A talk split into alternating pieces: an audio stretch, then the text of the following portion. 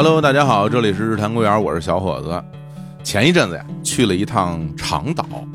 这长岛在哪儿呢？长岛在山东，在烟台蓬莱的外海啊，是一个小岛。到那儿去玩了一趟。然后呢，这长岛地方很有趣啊。然后它有几个标志性的东西，比如说是黄海和渤海的交汇处。然后除此以外，在当地有非常多的动物啊、植物什么的。我看完之后，我感觉很有意思，我就很想聊聊。但是说实话，聊聊这个海洋生物啊，大家可能以为我是什么什么水产专家，其实真不是啊，因为我只是原来这控制单位相关有一些工作经验，但是真聊到这个生物方面，我并不是专家。但是今天。哎，我非常荣幸的请到了一位海洋生物方面的专家，哎，欢迎李昂杜富鱼老师。呃，大家好，我是李昂杜富鱼。哎，大家听这李昂老师这个网名啊，感觉其实有点怪怪的啊，就是什么李昂杜富鱼哈，嗯，好像占人便宜。对，这是什么意思？这杜富鱼是一种鱼类，是不是？是的啊，杜甫鱼其实是海洋鱼类中的一个类群。嗯，当时由于我是在上博士期间呢，就研究这个类群。嗯，所以说当时非常想发表一个新的物种，然后就把它起名叫里昂杜甫鱼。哦，就没想到到今天也没有实现啊。原来如此啊，等于是一个美好的愿望。是的，是的。但是只要你能发现一个新的物种，就一定要命名叫这个，对不对？是的啊，只要是发现杜甫鱼，我一定要 将它命名成里昂杜甫鱼。行嘞，那那你觉得这事儿有戏吗？嗯，应该还还有希望。好，那我们就期待那一天啊。对，李昂老师呢，其实在微博上做一些海洋鱼类的这种科普啊。我很早以前呢就去关注他这个微博，所以我说，哎，把这位专家请来，我们一起来聊聊海洋鱼类，岂不美哉？结果这个一联系以后才发现，你说。李阳老师是我们日坛公园的听众，是吧？这个缘分让我就很惊讶啊！对你真的是从什么时候开始听我们节目的？呃，我应该是从很早以前就开始关注日坛了。嗯，当时我在国外读书，北海道的一个小渔村的实验所非常寂寞。嗯，然后当时也会收听一些这样播客的那个节目，嗯，逐渐就关注的到日坛。嗯，原来如此。你在北海道读书的时候，那时候是在读这种相关学业的博士哈？对对对，啊，对，那那个时候读的是什么方向啊？呃，当时我的专业叫生物圈科学，其实主要也是在关注生物多样性领域的一些方向。不是很懂，不是很懂。那跟这海洋鱼有什么关系？你是你之前或者说硕士时候是学这个鱼类方面的？学科是的，是的，我从硕士开始呢，就进入这个海洋的学科，嗯，专业叫渔业资源。哟，这我知道了，嗯，这我知道了。原来我们学校也有渔业资源这个 这个这个学科啊，对，就关注这个，其实就是种群啊。呃，类似于这种是吧？哎，对的，呃，小伙子老师还是很专业的。你看，太逗。然后现在其实也是在做相关方面的工作，在研究所。是的，是的。对，所以今天把这个梁老师请来，我们好好聊聊这个。但是呢，就是因为他刚刚来，我们一聊天，我才发现他其实是河北人。对，家附近也没有海，是内陆人，内陆人啊，国际庄的是吧？是吧？没错。那那你是从什么时候会对鱼感兴趣呢？就是海洋鱼啊。嗯。我从小其实还是对生物比较感兴趣的，嗯，后来小的时候呢，跟着父母去过海边，嗯，逐渐觉得这个海洋生物可能更有意思，更吸引我，嗯，于是后来在专业上选择上，我就逐渐。向海洋发展了，那这真的是凭自己的兴趣，其实没有考虑过什么就业方向的，那应该算比较任性吧。哇，这家里边那些牛羊啊，听了以后感觉都很伤心啊，是吧？没有没有，只对这个这个海洋的这不不过我跟你一样，因为我觉得其实，在我们华北平原的人来说，其实大海真的是有特殊的魅力。我身边的大部分的朋友就没有说，比如你问他说你喜不喜欢大海，有人说不喜欢，没有。啊，大家都会表示自己是喜欢的，可能也是因为我们这种内陆内陆生长起来人，对于大海天生就有向往，因为我们见不着嘛。然后当你第一次见到的时候，你会觉得很震撼，会觉得这东西特别美。然后里边那些生物，就我觉得小的时候就听说谁去海边玩。捡回了一些贝壳，你都会觉得特别好，什么海螺，然后还能吹响的那种那种号什么的，然后就觉得这因为家身边是没有这些东西。北京人不是比较喜欢去北戴河？哎呀，我这前前一阵子第一次去，然后去什么阿那亚什么那边参加活动，那是第一次去北戴河，是吧？对，然后但是后来我去。包括就是去上海上学啊，然后包括后来出去玩，很多时候还是会喜欢有海的地方。那我觉得那今天咱们就好好来聊聊啊，来聊聊这个长岛啊，来聊聊长岛附近都有什么有趣的这种海洋生物哈。嗯，首先那个就是给大家稍微解释一下，这因为长岛这个地理位置还是比较特殊啊，因为它是在这个胶东呃和辽东整个半岛之间啊，就是刚刚我们讲的那个黄海、渤海的交汇处。然后大家现在如果你感兴趣，你可以打开地图啊，你搜一下啊，长岛不是美国啊，就是就 是蓬莱，蓬莱边上啊有这么长岛这么一一个小岛。那据我所知，李阳老师现在是在青岛那工作生活哈。那长岛你之前去的多吗？之前去的还不算多，嗯，最有印象一次还是小时候跟着父母去过一次长岛，大概是初中的时候。小时候就去过长岛啊。嗯 为什么有这这么神奇的经历？因为我哎，首先说一下，我们两个基本是同龄人哈。嗯，呃，李阳老师比我稍微小几岁，但是应该是也是同龄人。那怎么会跑到那么那那这种地方去呢？当时是来山东烟台这边这边嗯玩儿，然后就来到蓬莱嘛。嗯，蓬莱，来蓬莱以后才知道，哦，原来这边还有一个海岛可以去转一转。嗯当时就觉得也是很好奇，嗯嗯，于是就有有这么个机会，然后当时就来到长岛，所以印象也非常深刻，到现在。因为我这次去的时候就是到那个蓬莱嘛，嗯然后从蓬莱有一个那个叫蓬长客港，嗯从那个港口坐船，然后就到长岛的某一个岛上。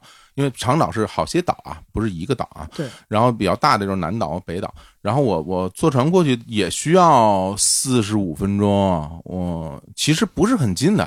是的，是的。嗯对，那你当时还有印象吗？当时这个也是坐船过去的，嗯和现在这种感觉其实是很相似的。嗯我甚至觉得我有一种恍惚感，就是最近再来长岛的时候和小时候没有什么太大的变化。二十年，二十年没有什么变化吗？是的，是的，哇，你说是这个环境保护的好啊，还是怎么着啊？对，应该可能是它整个的那个岛上的布局应该没有大的变化，是的，对吧？但是你嗯看现在，我因为我这次去，我我还反而有点意外，因为，嗯、我登岛之后，我发现长岛这个地方还挺还挺繁华，嗯就马路修的很宽，然后修的很好，然后路边的那些楼啊、什么建筑啊，建设的也挺好，嗯，就很像我当时去，比如说去舟山，啊，我觉得对跟舟山其实感受差不太多，比舟山略小一点儿。啊，说到这一点，其实我小时候来的时候，嗯这一点确实还不太一样。嗯我记得当时南北两个岛之间坐车的时候，外面的空气都是鱼腥味儿，全啊，都是当地有一些渔民在晒网，嗯味道非常大。夏天的时候，哦，嗯这是我最喜欢的味道。但是现在我在这次再去的话，就闻不到这样的味道了。对，很明显。对，如果说大家就是会去到一些那种渔港啊，嗯尤其是那种捕捞的啊，渔船靠港的一些码头，因为大家有的时候早上起来其实是凌晨的时候。对，啊，就会回来，然后就在那些渔港，然后在当地就会把那些渔货，然后就贩卖掉，然后那个港口上其实会充斥着很浓郁的那个鱼的那种腥味儿，是的，对，然后因为我之前工作的关系，我到了很多这种渔港附近去，然后我就觉得很熟悉，甚至是某种意义上我还挺喜欢那个味道的。当然它很冲啊，不是一个正常人 应该喜欢的味道，但是我会觉得哇，这味道闻起来就啊非常熟悉，是我会经常去的地方。那这次去长岛的确这方面没有很深的感受，甚至会觉得有点工业感。是就像一个小城市。对，有点像那种工业港口，它不太像那种捕捞业比较繁华的那种那种地方。嗯，那我们来聊聊它当地的这些鱼哈，嗯因为我去的时候呢，我还拿了一个那个宣传册，因为长岛本地呢，其实就会有啊，对于说长岛本地的这个整个生态的宣传的一些手册，然后有一个是呃，我看这是生态环境部啊，宣教中心和绿色和平共同制作的，叫做《神奇生物在哪里：长岛可持续观察指南》哎这么一个手册，做的很漂亮啊，上面就会写关于长岛有什么特点啊，然后里边有非常非常重要的一点，就是说长岛这个地方的那个生物多样性是特别丰富的，然后有非常多各种各样的海洋动物，然后甚至是那种陆地动物，还有鸟类，是的，对，然后写的很丰富，然后。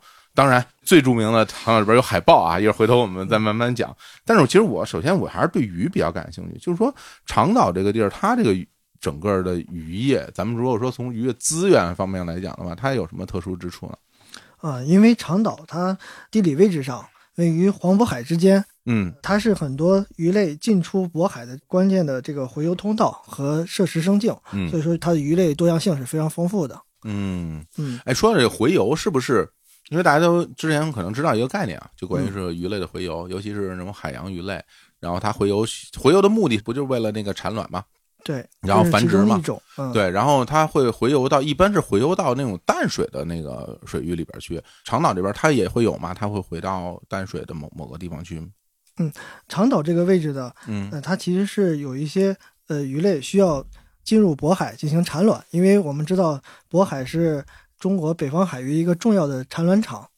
嗯哦，对，它孕育了很多鱼类的早期资源，所以说当这些鱼类嗯到了产卵季节，到了繁殖季节，它会向渤海进行回游。它是就到渤海湾里边游到那儿，然后就开始产卵了，是吗？是的，是的。啊，嗯比如说哪些鱼类是到渤海这边来产卵？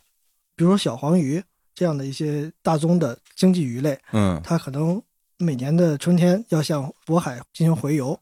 哦，哎，说到这小黄鱼，咱们聊聊啊。嗯小黄鱼非常有意思啊，因为我们经常，比如在市面上会经常见到嘛，比如说有小黄鱼，嗯有大黄鱼，是吧？然后有时候会写到是什么什么东海啊野生大黄鱼，可能嗯卖的就比较贵了。对，很多朋友就会有一个观点说，这小黄鱼是不是大黄鱼小时候？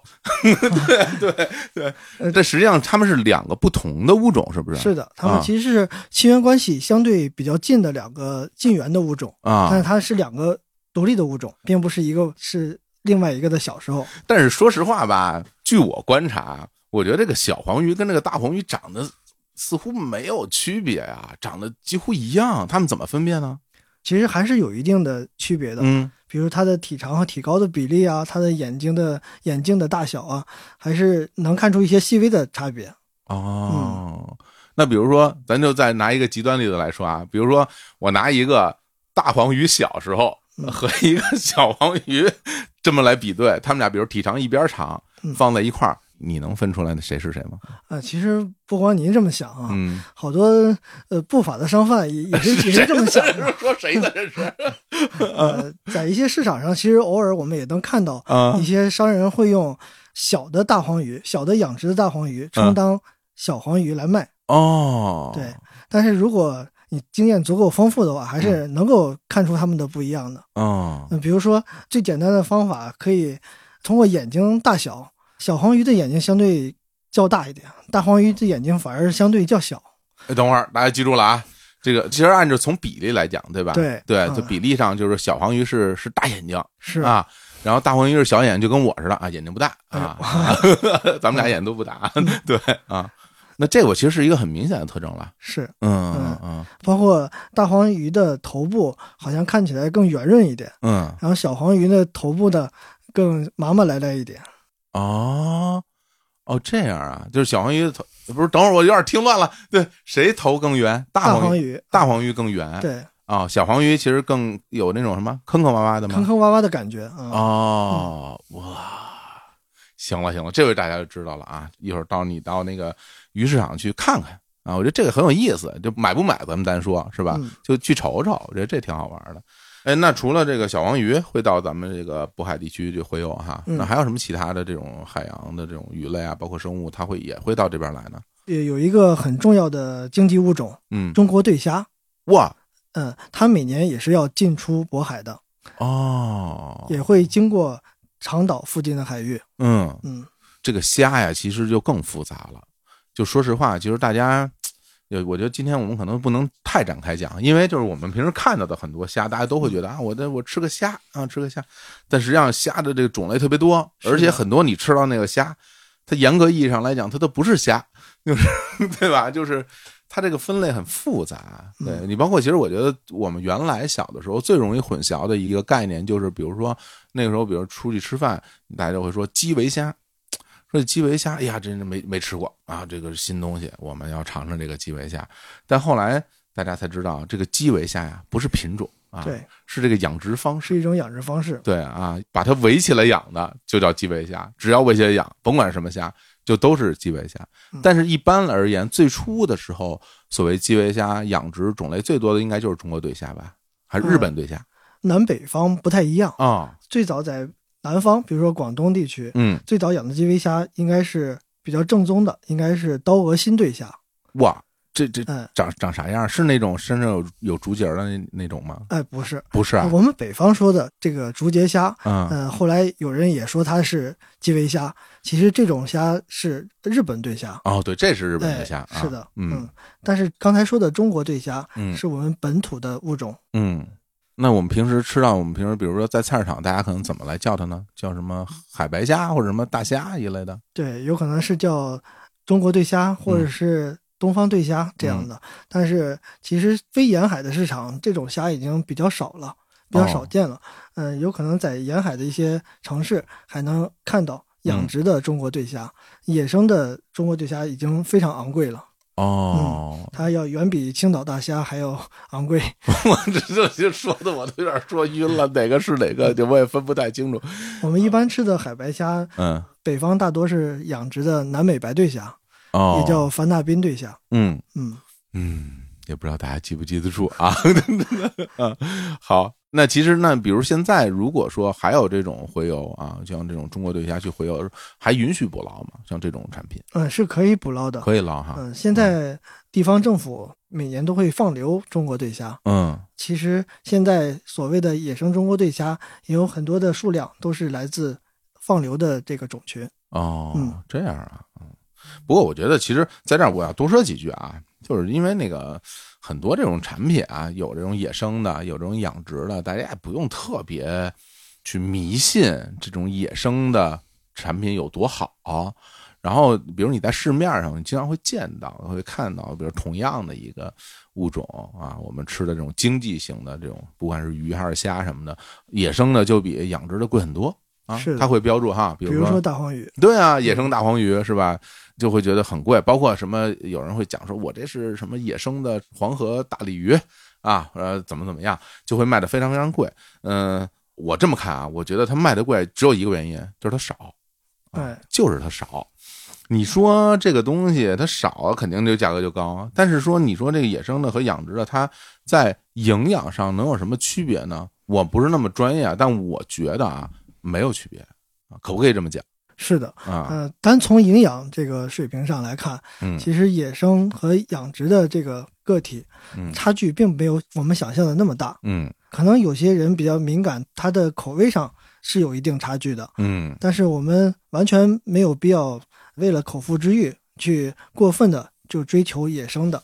就是，而且说白了，就是口味这东西很难讲的，就是这玩意儿你不比对，你很难吃得出来。比如说，同样的一个一个野生的，一个养殖的放在一起，然后你一吃，可能觉得，嗯，好像是不太一样啊。但如果咱们从科学上讲，咱们叫那个科学上叫什么叫双盲测试啊？嗯如，果真给你来双盲测试，你一尝，你觉得哪个是野生的，哪个是养殖的？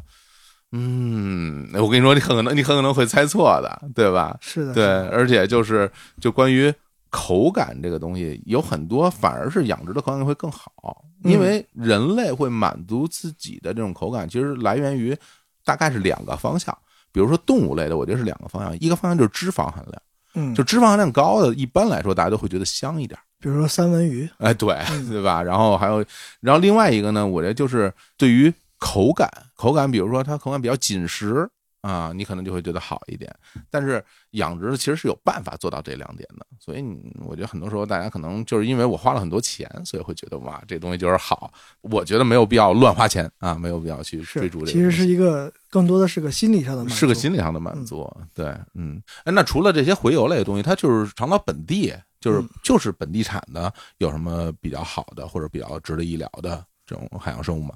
那就必须说到长岛的海珍品了。海珍品，啊哎啊，什么概念？什么叫海珍品？嗯，海珍品通俗一点就是说比较贵的海产品。哎呀，还是这个东西，行啊，对他那儿有什么比较贵的海产品呢？呃，比如说一些海参啊、呃海参啊，海胆，包括鲍鱼，在长岛都有它的自然的分布，呃，哦也是它的种质保护区，很多是在长岛的。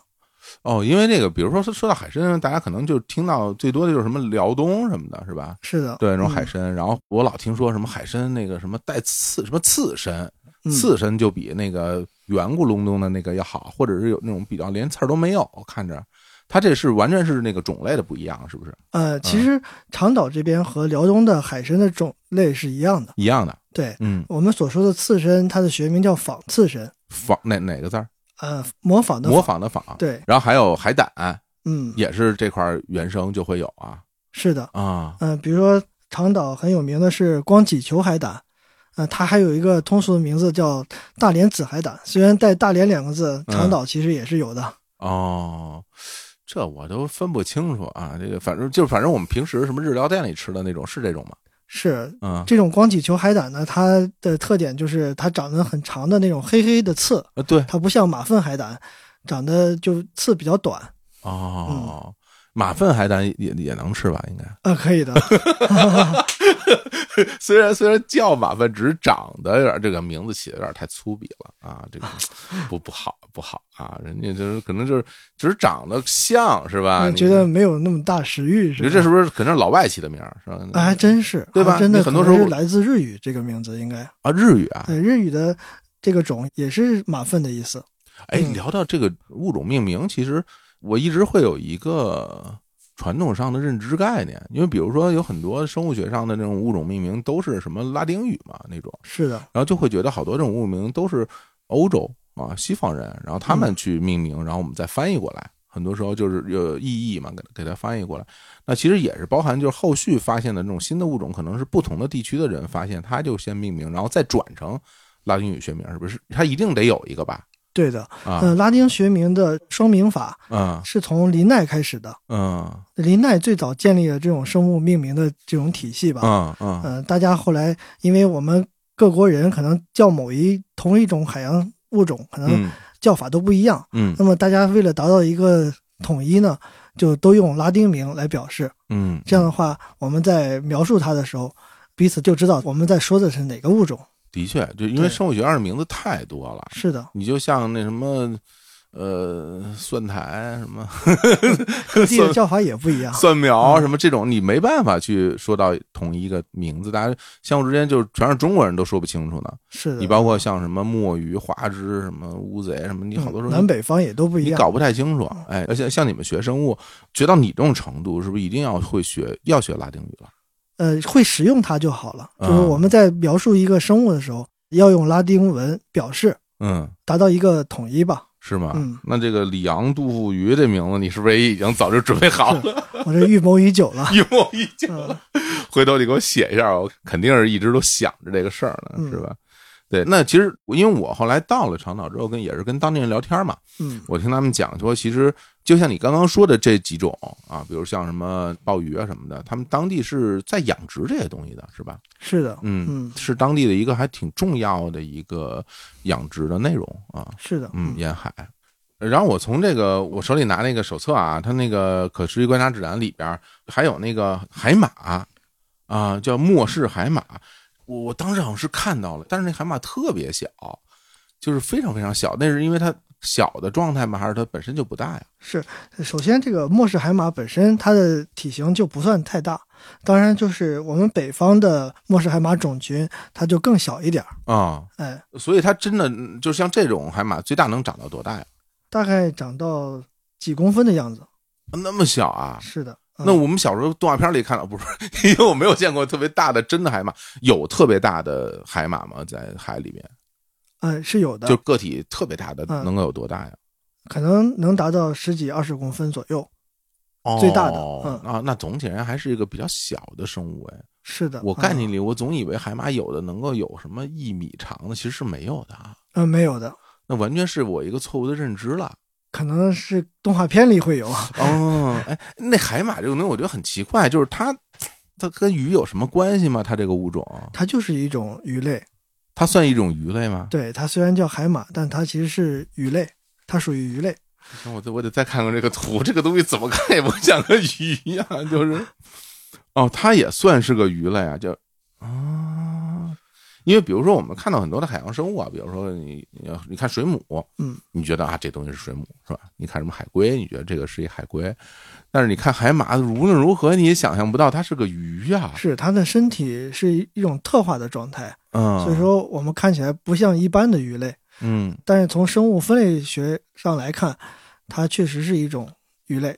就它这个身体有什么过人之处啊？它长成这样，比别的生物它有什么更厉害的部分呢？嗯，它长成这样其实也是适应了它所生活的环境。嗯，比如说它的尾巴可以卷起来，对，这样的话，呃，它会卷在海底的这种水草或者是海藻上面，嗯起一个固着的作用。嗯。嗯，那如果它固着的话，那就是为了防止自己被洋流或者被水海水给冲走。是的，因为它的游泳能力不强嘛。啊，嗯那就说明这你看我这我我逻辑出来了啊，那就说明这个东西平时它就是以往那一站，然后 然后张嘴吃那些什么浮游生物和藻类为生，是不是？是这样的一看这知识，就是。对啊，你想他如果说他游泳能力不强的话，他也没办法去捕食，是吧？嗯，他没办法去。追逐，他就追逐不了，然后他要固定在一个地方，那只能张嘴站着了，是吧？嗯，大海里边也很危险嘛。啊，嗯，它总要找到一个固定的栖息的场所。哦，这海马太多了。这海马这种东西，它怎么怎么繁殖啊？呃，海马这个繁殖有意思了。嗯，呃，它其实是爸爸生出来的。爸爸生出来的虽然它的这个繁殖方式还是和一般的鱼类是一样，是卵生的。卵生但是这个海马妈妈会把这个卵通过长长的这种产卵管儿嗯产在爸爸的一个腹袋里边，就像一个育儿袋一样。然后小海马呢就在爸爸的育儿袋里边孵化，等它孵化出来以后，会被海马爸爸喷出来，喷出来就是成型的个体了，是，吗？喷出来就已经是小海马了，非常的神奇啊！那不就跟那个有袋类生物，但是有袋类生物是也是雌性哺育，它这是雄性是的，有袋，对，然后啊，这个太逗了！哎，这 也大家可能会觉得说，那既然是雄性那个什么爸爸生，那怎么来判定？可不可以说就是谁有卵谁是雌性？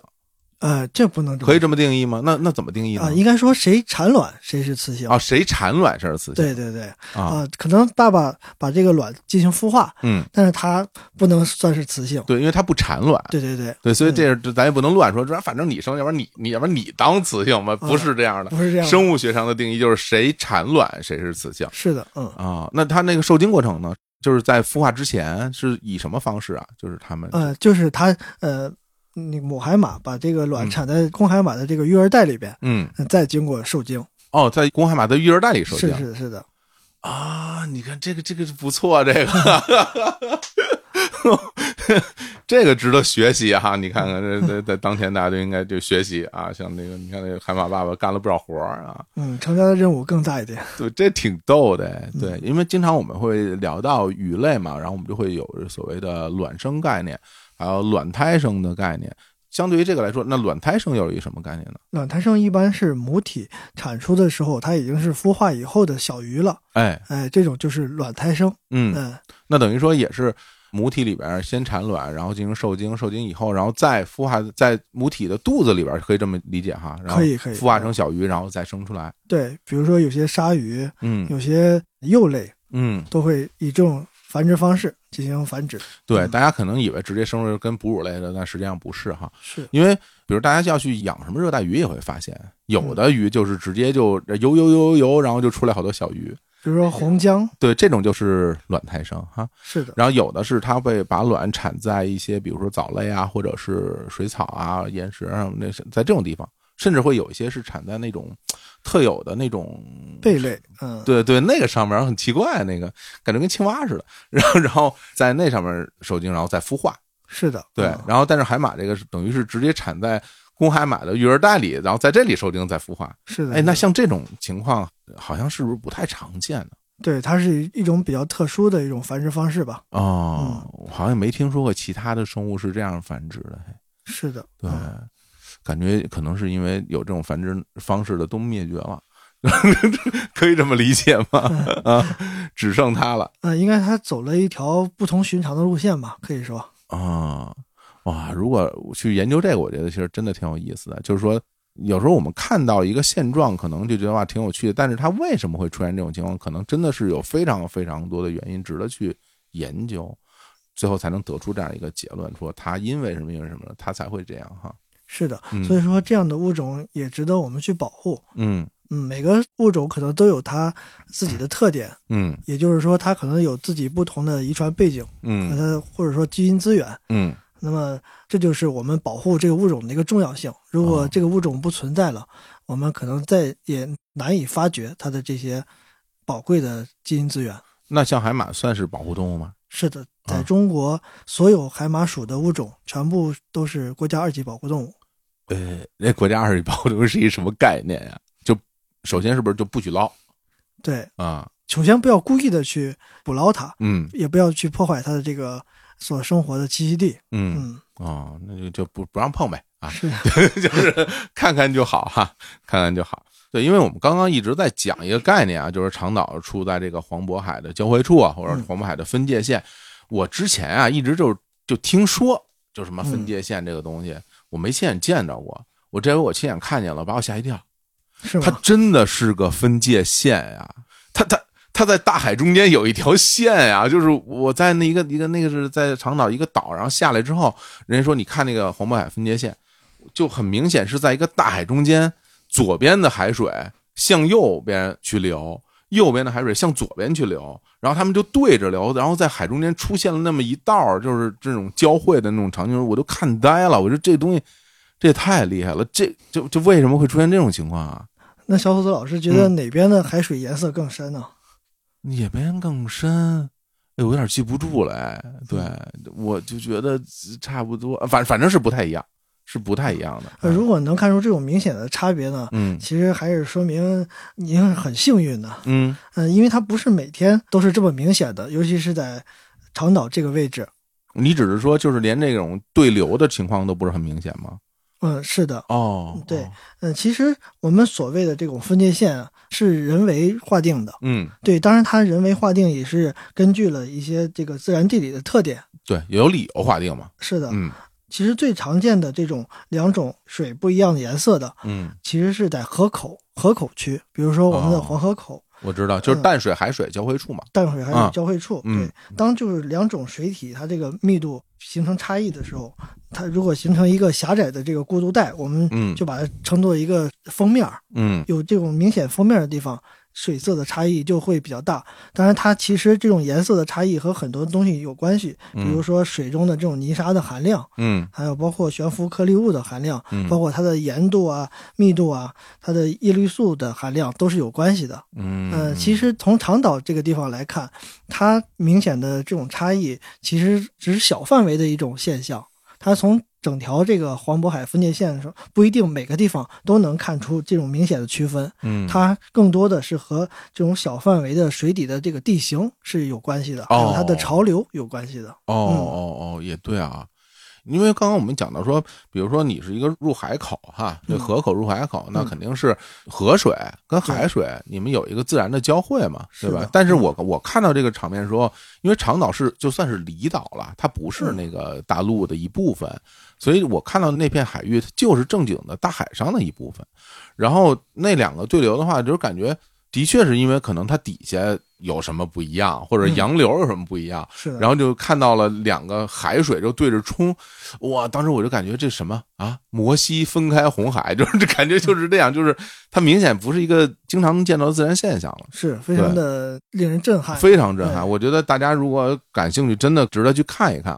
那如果说不是经常能看到，那我觉得还挺幸运的。对我而言，那我觉得大家可以找一个合适的时候，然后去看看这个东西，真实看在眼里就觉得不太像这个世界应该有的东西啊。嗯，反正我觉得真是挺棒的。啊可以改变对世界的看法，也许 就像这种地质现象，它常见，比如说我们在我咱们国家其他这种呃海边儿能看到类似于这种嘛，就是洋流啊，包括地质产生的这种情况，嗯，这种现象其实还是不算很常见的。不算常见。对，嗯还是像刚才说的，就是河口更容易出现这种现象，比如说一边海水是黄色的，嗯像那个阿萨姆一样，嗯，一边像海之盐一样是蓝色的。海哎，好，嗯，奶茶这是吗？对我们可能最典型的地方嗯还是在黄河口，啊，包括在国外的一些很有名的地方，比如说乔治亚海峡，嗯它一侧是大陆，一侧是温哥华岛，嗯它也是由于有一条河流的注入，嗯，也会有这样明显的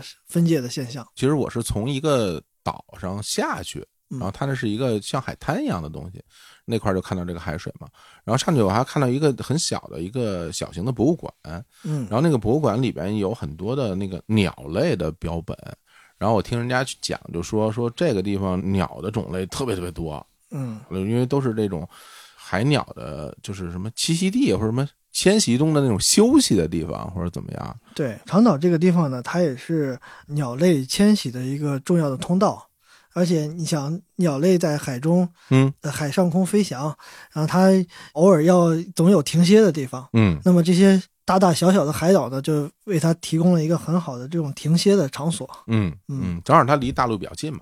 对，而且它的海水中的这个生物多样性又很丰富，哦，对，也给它。提供了这个食物的来源。其实我觉得这个堪比一个就是正向循环了，就是因为你这儿吃的多，所以来的东西就越多，你来的越多。大家都是食物链中的一环，然后呢，你你这都是别的也越多，就越来越多。是逐渐就形成了它这个固定的一个迁飞的一个路线吧。嗯嗯嗯。嗯，提到这个路线呢，就不得不提，我觉得这长岛这儿最值得一提的一种生物了，就是斑海豹嗯啊。这个小红哇老师看到了吗？这次怎么说呢？就是 就是这个东西就很微妙了，这怎么讲啊？因为首先啊，那个斑海豹啊，它的那个栖息地其实是那个海里边的几个，我可以说它是个小岛嘛，可能都不算小岛，就是那种礁石。对，啊、是在那种礁石上，然后就说在那个上面晒太阳嘛。然后我们因为那个区域其实是被围起来的，大家其实是不能离那个区域很近的，有可能嗯怕打扰到这斑海豹在那儿休息啊、晒太阳。于是我们用两种方式去看了这个海豹，一种是坐船，嗯然后到它那个被围起来那个浮标那个边儿上，然后大家拿望远镜，然后去看啊嗯有没有斑海豹啊、怎么说呢？我觉得，我觉得好像是有啊、好像是有，但是看的没有那么清楚。但我觉得应该是因为感觉它在动，而且为什么其实看的没有那么清楚，很大的原因是因为。哎呀，这个斑海豹和那个礁石颜色很接接近很接近，因为它整个那个身体是那种淡淡灰色啊，或者接近白色啊什嗯，么的，然后长着斑点。，对上面有黑色的斑点，那那个礁石就那个色儿，就长得一模一样，嗯就是它在那上面，你感觉这个就是这动物保护嘛，是吧？自我的这个环境的什么隐蔽啊。后来我们又改到从那个一个岛上，在高处往下看，嗯人也拿望远镜看，还是没看着。我觉得差不多，我觉得也有啊，就是，但是我身边的朋友，大家说有啊，大家说看见了，然后我觉得应该就是啊，但是我必须承认，你肯定看的没有那么那么的清楚啊。但据说前几天，因为我身边有其他朋友，他可能有机会，然后靠近那几块礁石去近距离的看，他还拍了照片啊，嗯那那的确是有证据了。对，留下证据了嗯，非常非常的可爱。在此之前，我真的不知道，就是在比如说在山东的海域还能看到海豹这种物种，我挺意外的。嗯，嗯，它这个斑海豹，它算是中国的物种吗？还是说只是它在这个地方是它的一个栖息地呢？是的，它其实是唯一能够在中国海域繁殖的一种鳍足类的海洋动物。哦，它还繁殖啊，在中国海域。是的，哦，那它整个那个生活的区域大概是在什么地方？嗯，应该长岛以北到辽东湾都有它的分布。辽东湾啊，嗯嗯嗯，斑海豹的学名其实叫西太平洋斑海豹，嗯，西太平洋啊所以说整个的这个西北太平洋地区都有它的分布。啊嗯啊在我们国家呢，主要是分布在呃辽东湾，还有包括长岛嗯在内的这一片北方海域的区域。哦，那等于就是其中的一个族群在我们这儿，对吧？如果你说是什么西太平洋的话，那整个这个广大这个区域都有这个海豹的踪迹，只是这部分这几家子人在这边过日子，哎，可以这么说，是吧嗯，因为我看介绍还说在那个俄罗斯啊嗯那边，然后包括什么日本海啊、朝鲜海啊什么那边，其实都是有这些海有豹分布的，对，嗯，那它整个那个生活的范围很大吗？就比如说同一个族群，它会在很大的范围里边去生活吗？到处游，类似于这种。嗯，拿我们国家这个族群来说吧，嗯它每年的十一月份儿，它会从朝鲜半岛的这个白领岛嗯，逐渐通过黄海进入渤海，啊，黄海进入渤海，对，哦来到这个个渤海的辽东湾进行繁殖。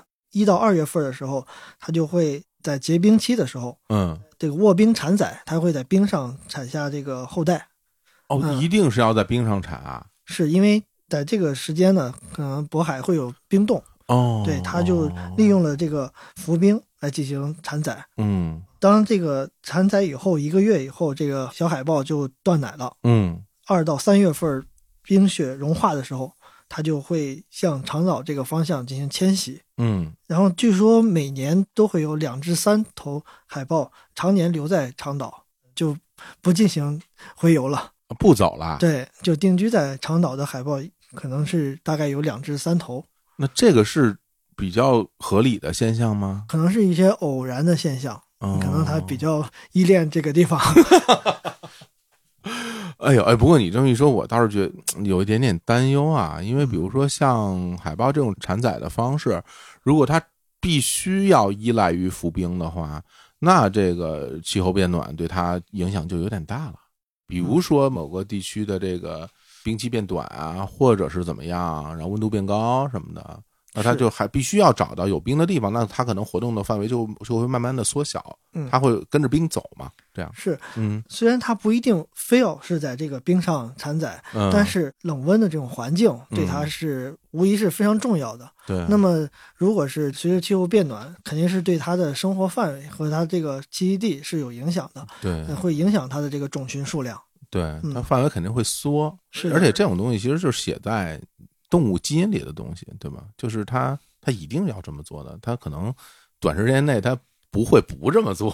是的，它很难在短时间内改变它的这种习性吧？哎，你说如果说，因为我知道李阳老师其实对研究这个动物。其实时间维度是比较长的嘛，然后那我觉得，就比如说从一个生物进化的角度上来讲啊，像这种物种，说说如果它改变产崽的这种习性，是会有可能吗？或者说会在一个什么样的时间维度里会产生这样的变化呢？嗯呃，如果改变一种行为，嗯。或者说它甚至说演化成另外一个物种，嗯，它会经历非常大的时间尺度，百万年左右的时间尺度才百万年才可能形成一个新的物种。哇，嗯，这个时间太久了。是，啊，我们肯定是见不着了啊，没 有没。有，对对呃，对。所以说人类可能自诞生以来到现在变化并不大。说实话，我我这些年这种感受就特别强烈了，嗯就是比如你看很多的历史上面的一些资料啊，去去学习，包括我们去看有文字记录的历史，甚至说，比如说史前文明哈，就是几千年的那种东西，我觉得在几千年那个维度上，人类的生活其实没有任何变化，就是我们依旧是。该吃饭吃饭，该睡觉睡觉，然后生活的状态、人体的结构，其实我觉得是没有什么实质性的改变的，只是我们生活在了不同的环境里，或者是我们利用人工的方式建造了很多自己的所谓的栖息地。如果我们以动物的角度来讲的话，就建造了很多的栖息地，但是实际上人这个物种，我觉得并没有太大的变化。是，甚至对人类并不完全适应现代化的这种生活。这怎么讲呢？比如说，我们我们现在的食物非常充沛，嗯 营养过剩，嗯对，这可能并不一定符合我们身体的这个健康的角度来讲，不符合健康的规律吧？就是从生物的角度，对对吧？就是我嗯们还是要去认同自己是作为一个动物存在在这个地球上的这么一个身份。是的，对，嗯虽然我们有人的属性，但是本质上我们还是动物的一一种嘛。对对你只是说，比如说像这种食物比较丰沛，其实其实对于人体来说有点有点太多了，是吧？是有点啊过剩了，有点过剩了。嗯。对，那还有就是说，就是关于生活环境的东西嘛，就比如说现在大家生活在这种城市里面，然后我们去过的这些日子，好像已经就是从精神上已经是习惯了。我我今年我就感觉特明显，因为今年的那个北京的春天很长，然后我那边那个暖气其实关得很晚，然后我就发现我暖气关了没多长时间，马上空调就要开了。就是你好像要要生活在一个相对来说温度比较适宜的那样一个环境里面，比如说，如果咱们用数字来表示的话，就可能就是二二十二度到二十六度之间啊，就好像是我们生活比较舒适的一个状态了。然后我 我有一天那天我忽然间我觉得特别可笑，为什么？因为我们家还得我还养一些热带鱼嘛，然后我发现我怎么跟热带鱼一样了，就是就是这热带鱼就生活在这样的一个水温里边，对吧？然后我现在也也得这么去生活了，后来发现人是不是是不是就这样？对是嗯像我们人类的祖先嗯经历了冰期，对也照样存活下来了。对，嗯其实我们是可以在那种种比较大的温度范围内去生活的。但时至今日，好像我们有点没有那么去适应这个东西。是我们现代人可能更适合、更依赖城市的生活，嗯，还是应该多接触自然，去看看海豹，但是去会，但是会有点长岛这样的地方。但是会有点辛苦。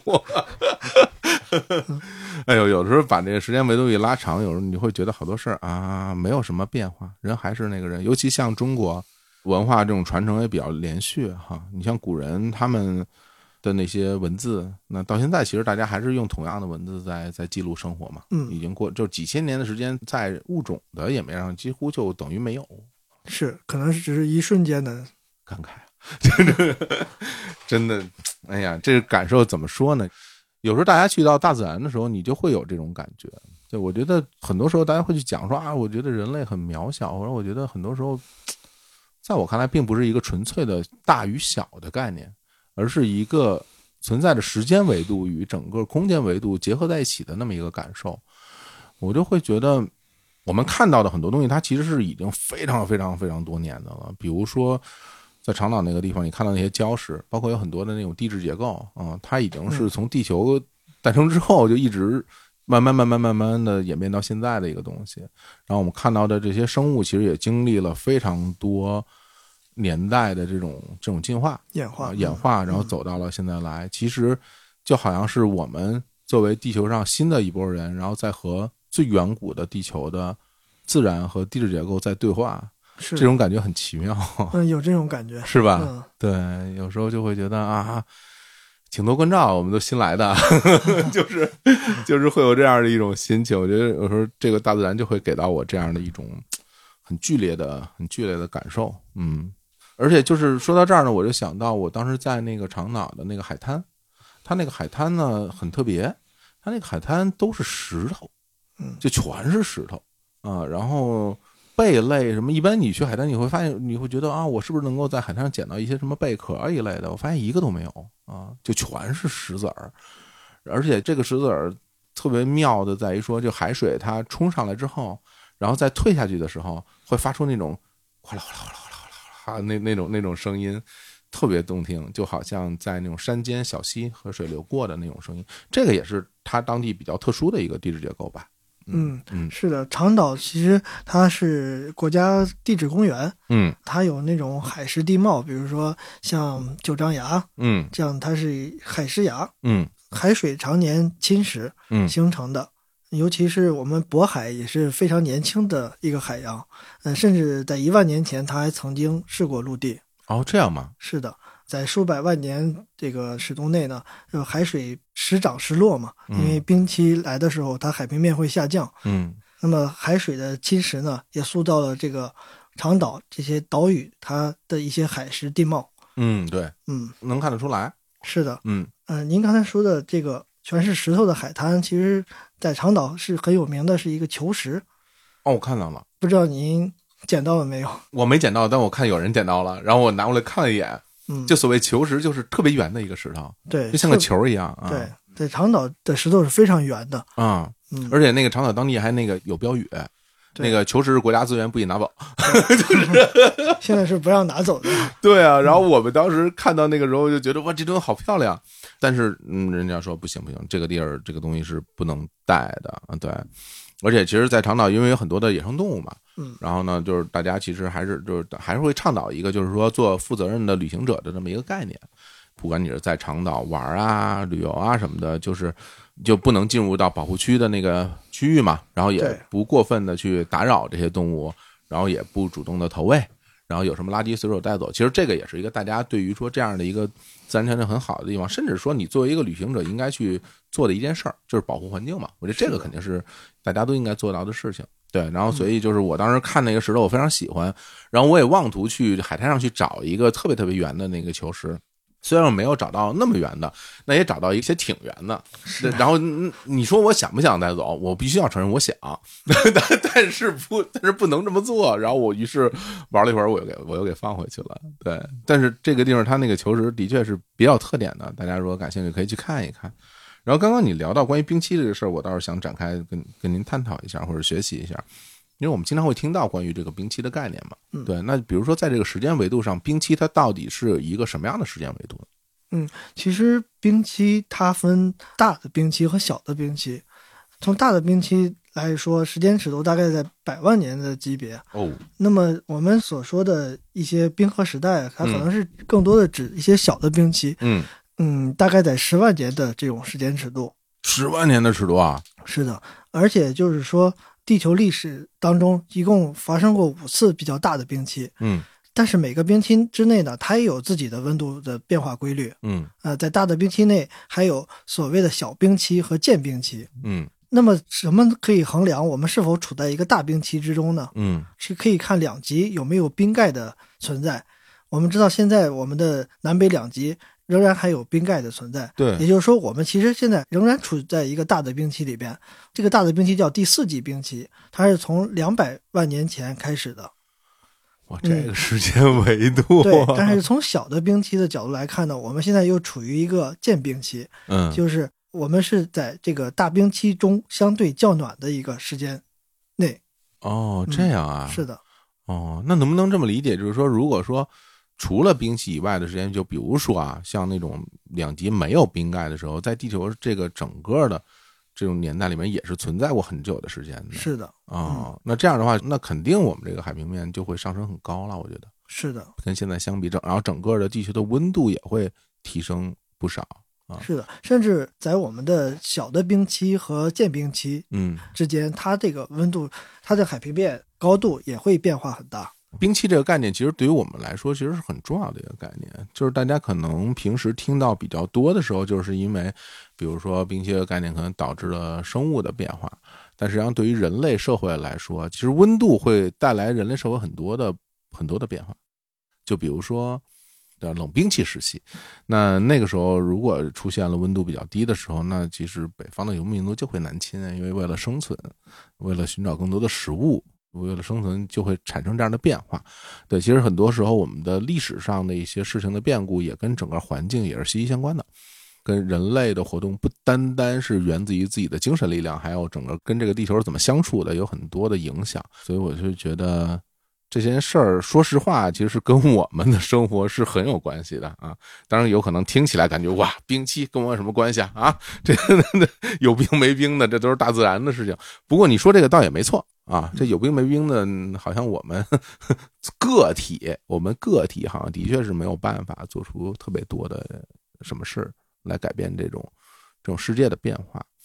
不过，那因为刚刚我们去讲嘛，讲了这么多长岛这块儿它的这种特殊的地质状态啊，它的这种生物多样性啊，所以就回到现在有一个很有趣的一件事儿，就是长岛现在好像是正在申请。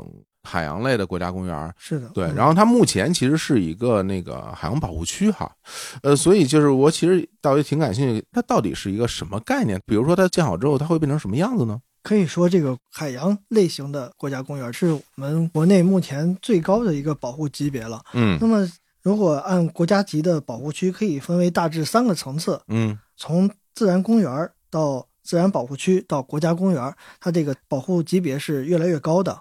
那么，哦。其实我们长岛呢，现在已经有了九处自然保护地，嗯。呃，其中比如说包括长岛国家级自然保护区，它就属于第二层级的；还有就是像斑海豹的省级的自然保护区，嗯。也包括长岛国家级海洋公园嗯。和一些针对经济物种的，比如说针对皱纹盘豹和海胆的种质资源保护区。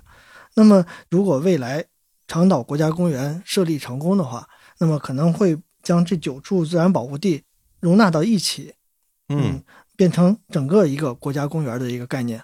哦，那像这个国家公园这个概念，我们国内现在有吗？就比如说咱不分啊，海洋嗯或者陆地什么的，我们现在有这种级别的这种保护区吗？呃，已经是有的，呃，嗯因为在陆地上已经现在已经设立了，应该是五个国家公园，啊，是吗？嗯都是哪些？比如说这个三江源，还有嗯大熊猫的国家公园，嗯呃，，针对东北虎豹国家公园，哦还有海南热带雨林和武夷山国家公园。现在这海域类型的国家公园还没有正式的建立。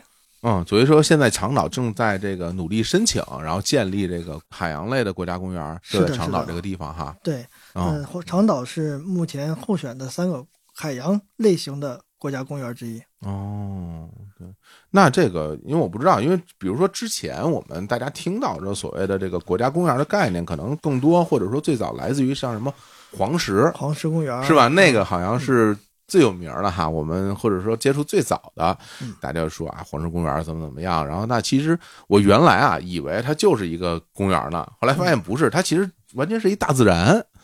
很多人进去之后就是什么是吧，戴着个帽子，然后到里边去看各种地质结构什么的这种。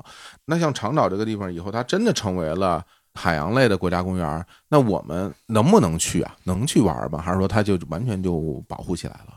嗯，这个也是可以进入的。可以去对，啊它可能将来会在这个功能区划上做一些划分，哦哪些地方是可以观光旅游的，哪嗯些地方是需要重点保护的，嗯哪些地方是需要呃严格保护的，嗯都会有相应的划分。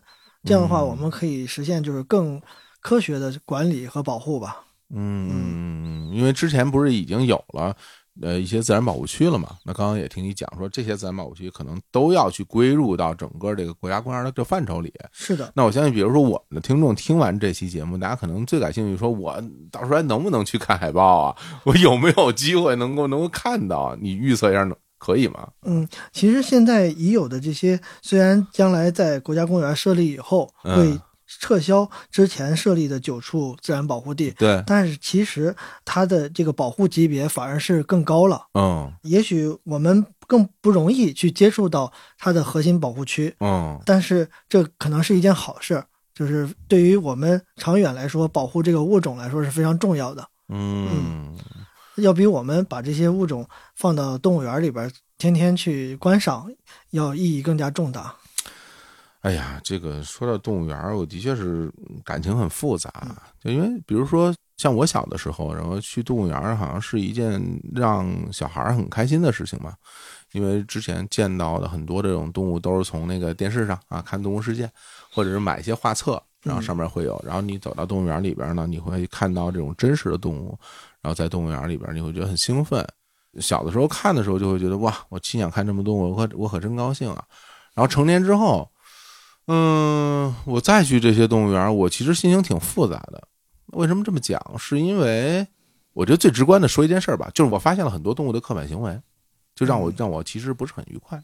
什么叫刻板行为？就是你看到很多的，尤其是大型哺乳类动物，在一个区域内不停的来来走啊来回走，嗯对吧？甚至会有一些甩头啊，或者是什么样的动作。些重复性的动作，重复性的动作，你包括有的鸟类啊，它就是也会出现这种刻板行为嘛，它各种甩头，或者是甚至严重的去拔毛啊，很多的这种情况也会遇到的。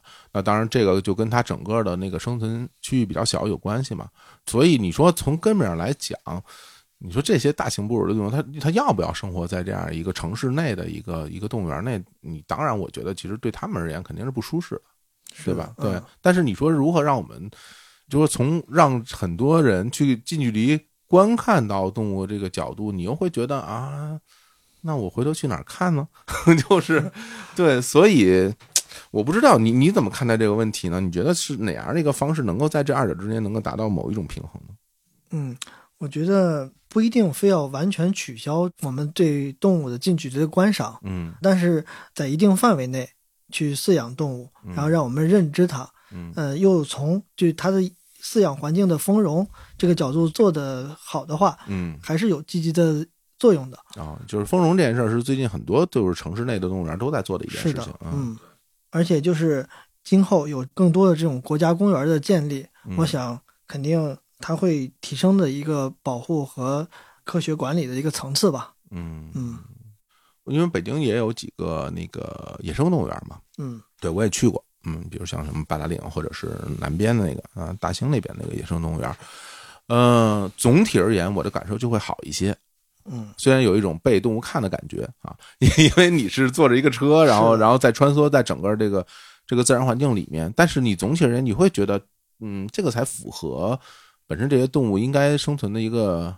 接近吧，我只能说接近接近它们生活的一个一个环境。然后与此同时，我们也可以真正的近距离去观察，对，对然后就可以去看。我倒是觉得像这种方式好像就更好一点。嗯，比我们看笼中的动物要心理上感觉也会好一点。对对对，嗯说更好一点。因为大家可能有的时候，其实针对这个事情的讨论，我觉得是旷日持久的了，已经是很长时间的一个一个讨论了。然后比如说，大家可能在此之前对于说动物表演这件事达成了共识了，就大家都会觉得这个东西不好，对吧？是的，这个是一个不好的行为。那至于说城市内的这个动物园，它到底要到一个什么程度，其实大家现在也有讨论。对，比如说我有一个观点，我是会觉得说。就不论什么样的动物，让它生活在它本来生活在的那个环境里面，其实是一个一件好事儿。是个最自然的事情。就你小到养鱼也是这样，是，就比如说你大家老说有人养鱼养得好，有人养鱼养得不好。那我觉得你养这个鱼，它原来是一个什么样的生活环境，你尽量去重现它的那个生活环境，你就能养得好，对吧？它比如说它原来在一个什么样的水域里面，它是淡水，它还是海水？它的水里面的流速是多少？它周围的这些环那整个的植物状态是什么？水的酸碱度，所有的这些东西，包括温度什么的，你让它重现一个它当时的生活环境，它就一定能活得不错啊。是，总之来说是让它更接近它自然的状态吧。对啊，嗯对啊，所以我是会觉得，嗯在动物园里也一样，有的动物它的确你在动物园里是可以去复现它的生活场景的，对。那有的我觉得，尤其是那种大型哺乳类动物，你是无论如何做不到的，就是它生活，它生活范围很大的。你像那种大型猫科动物，它整天跑多大的生活范围啊？你把它圈在多大的一个动物园，够它一人玩的呀？就是 这个其实是很难的。对于海洋生物来说，就更是这样。对啊，对，海洋生物就更困难一点。你你你想，你说你在动物园里养个金枪鱼是不可能的，所以大家根本没有见到过。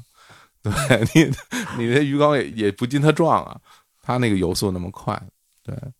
所以我当时会觉得，像这种，就当然，如果说越来越多的这种，比如说像国家公园出现，然后大家能够去到那些地方去看，我觉得可能也会是更好。当然，这个上面就会付出更多的这种交通的成本，毕竟像这样的地方，它一般而言都是远离城市的，对吧？它不是会离城市很近。是，它在管理上也会遇到很多挑战。对对，所以总体而言，我觉得大家其实喜欢动物啊，喜欢看动物啊，这种心情其实是非常可以理解的，每个人都有嘛。但是我觉得我们如何去看到一个状态最好的、更接近它本来样子的这个动物，是一件更好的事情。对是的有的时候我们在城市动物园里边，你想去看某种东西，根本看不见它。对，状态不是很好，或者是它本身的生活习性就是那种昼伏夜出，你也见不着，很多时候你也没有办法去较这个劲。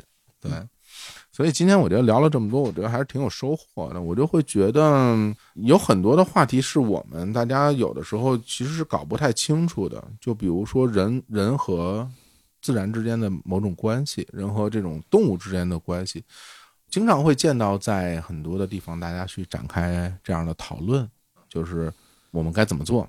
有人就说你做太多了，那么人怎么办呢？对，对，那到底是人重要还是动物重要呢？那有人说说，其实也没有危害到太多东西啊。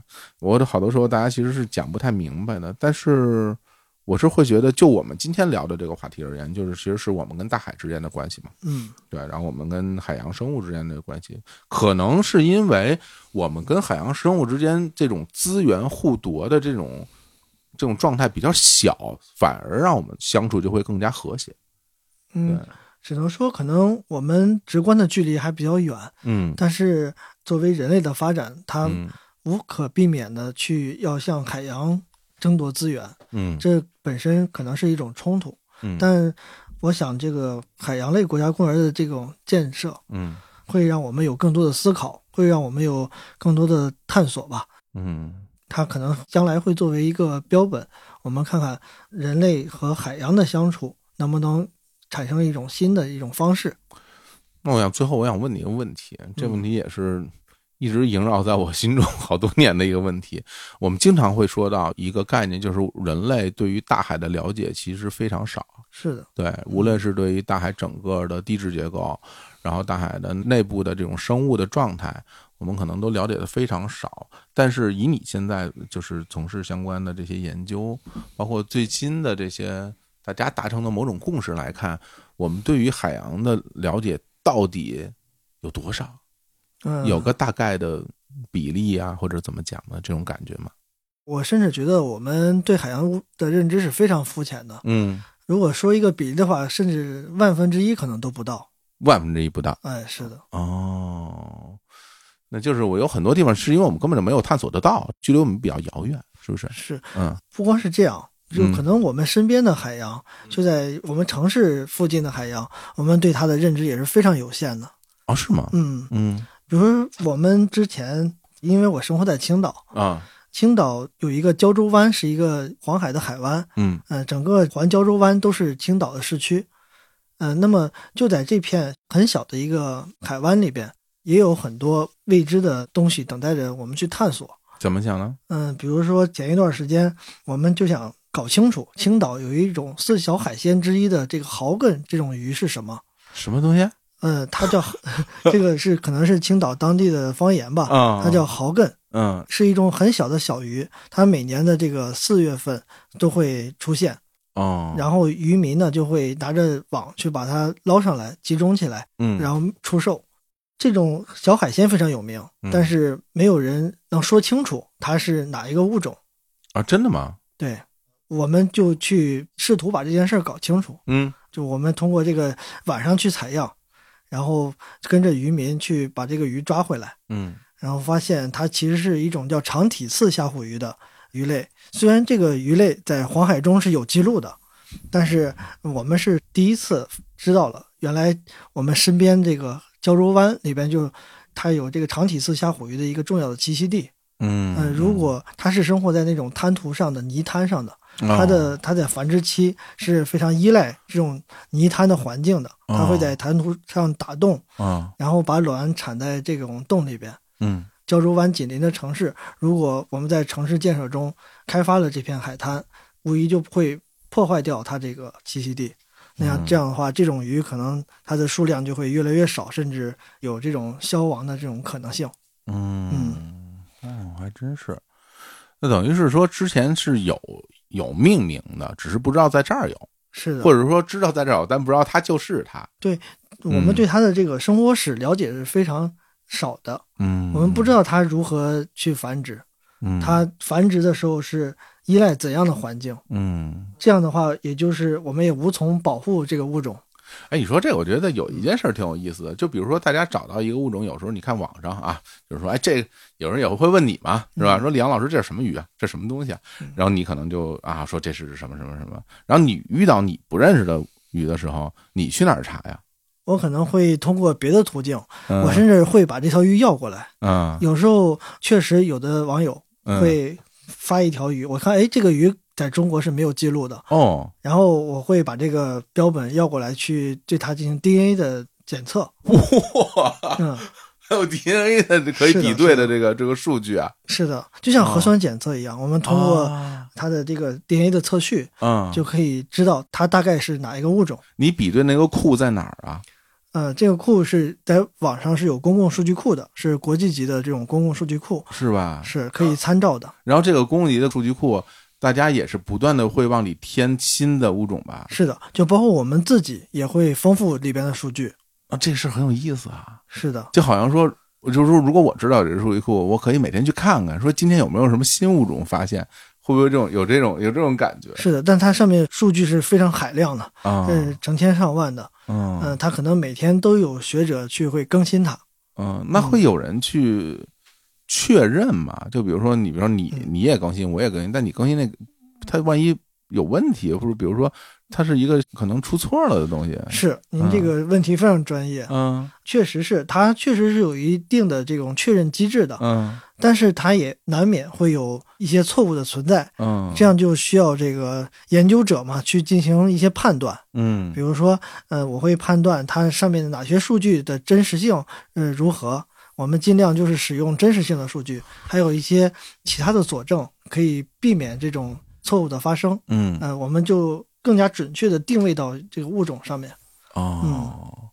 哇，这太有意思了！这个这每天看这数据库，我觉得就可以可以看很长时间对。是的，就包括上次我们去长岛嗯采到了这个子鱼，它是某种鱼类的子鱼的阶段，嗯，通俗的说是鱼苗的阶段。嗯对我们想搞清楚这个是哪种物种，嗯，但是没有相关的这种形态学的这种参考，哦还真是。那么我们就可以用 DNA 检测的方式去了解它是哪一个物种。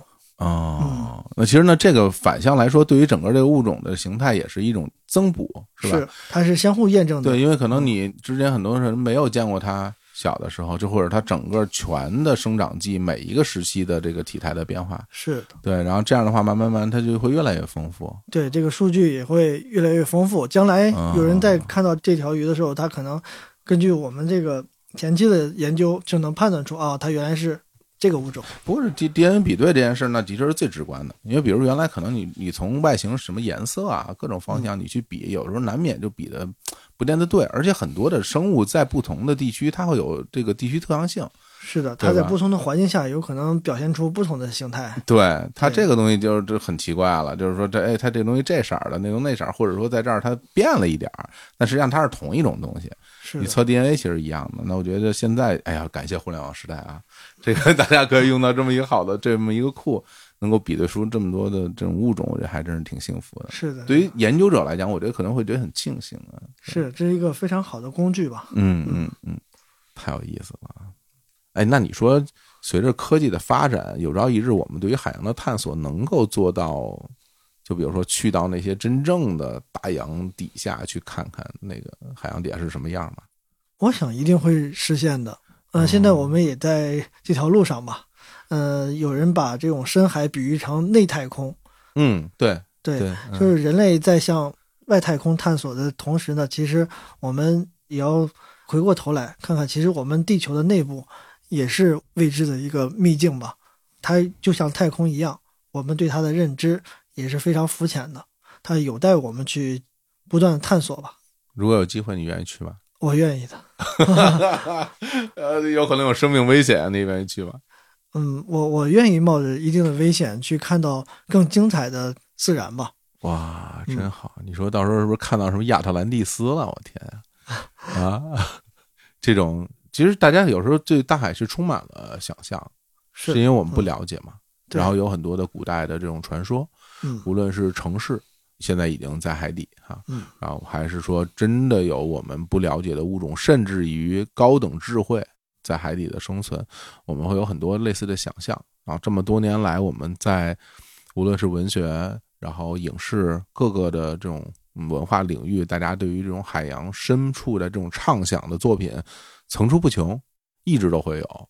那其实这就是我们对于整个大海的这种好奇、这种未知啊。我相信，其实我觉得肯定啊，当然肯定有朝一日我们会对于大海了解会接近于全貌，但是我们能不能赶得上也不知道。